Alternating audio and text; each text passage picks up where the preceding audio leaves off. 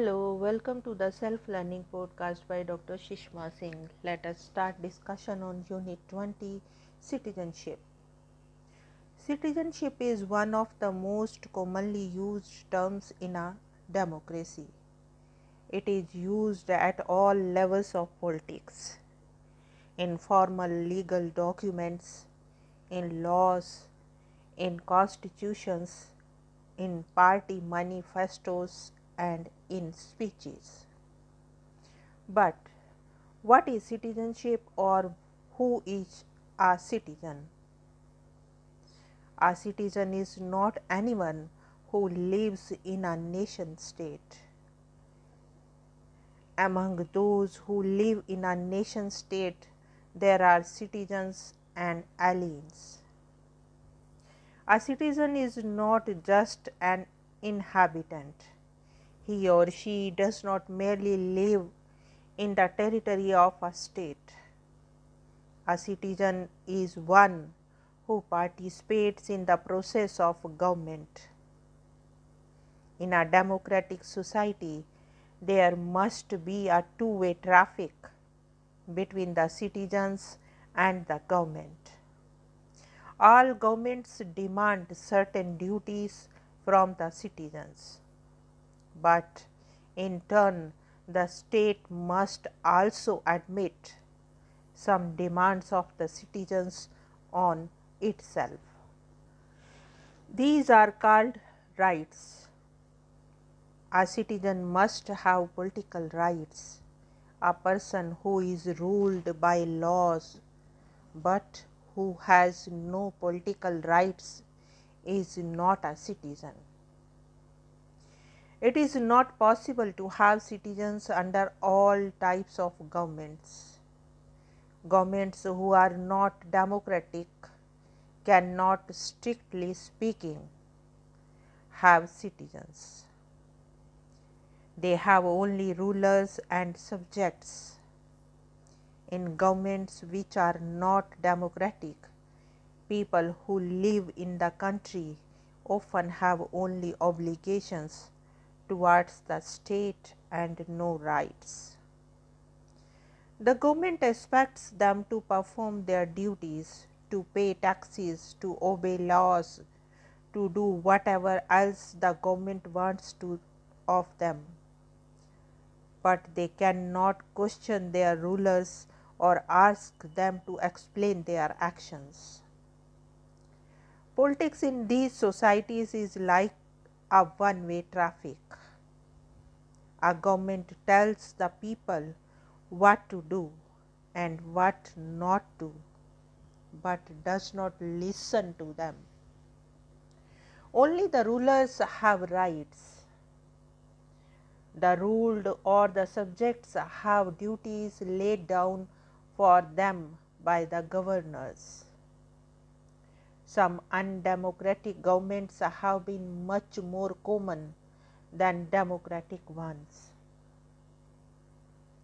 Feudal states were terribly undemocratic. There have been thoroughly undemocratic states in the modern times too. Nazi Germany or fascist Italy are examples of the most brutal authoritarian state.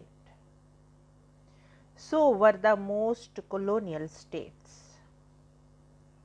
Democratic governments are not necessarily associated with the advanced industrial societies of the West. The British were reputed for their democratic system of governance, but they maintained the worst autocratic governments in their colonies. France is a democratic country, but fought a savage colonial war in Algeria. Most colonial states practiced democracy at home, but authoritarianism abroad. Industrial societies like Germany and Italy produced most brutal fascist governments during interwar period. Historically, the term citizenship was linked with the rise of democracy. The demand for democratic government came up first in the Western societies like England, France, and the United States of America. Democracy means that everybody should have political rights. When one has political rights, the right to vote, the right to participate in deciding about important questions facing one's society, one is a citizen. Universal suffrage is a recent phenomenon. The idea of democracy made people fight for their rights. Many of the ideas which democracy is made up of were accepted after the great revolutions. For instance, after the revolution, France became a republic. All citizens were made equal and had the same rights. The revolutionaries published a declaration of the rights of man. This became a symbol of democratic revolution in Europe. Initially, very few people had the right to vote or stand for election, but people fought for the universal adult franchise. Finally, universal adult suffrage was accepted and everybody came to have the right to vote. The word citizen was made popular by the French Revolution in 1789.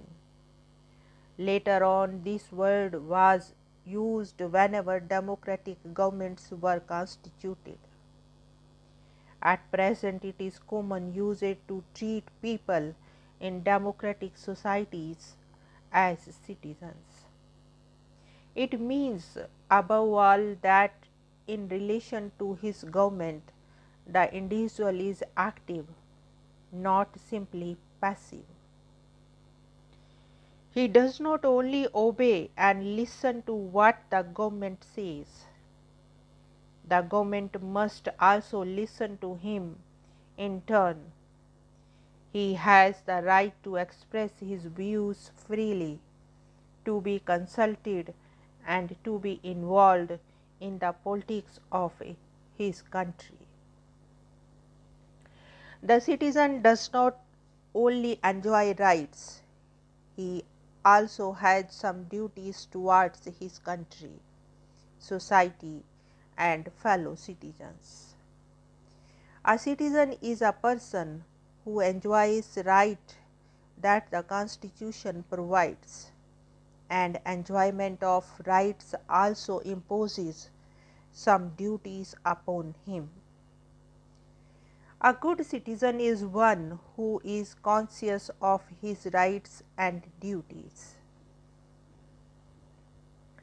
One essential thing for a democratic state is that citizens must participate in the governing process. The quality of democracy improves if citizens from all walks of life can participate in its activities, and if they take interest in the basic processes of making important decisions for their society. Democracy implies that the decisions affecting the whole society should be taken as far as possible by the whole society. Participation of ordinary citizens makes the government more responsive and the citizens more responsible. Citizens' participation is the basis of responsible, limited, and constitutional government. Now let us wind up the session and take rest. Thank you very much for engaging yourself with a self-learning podcast.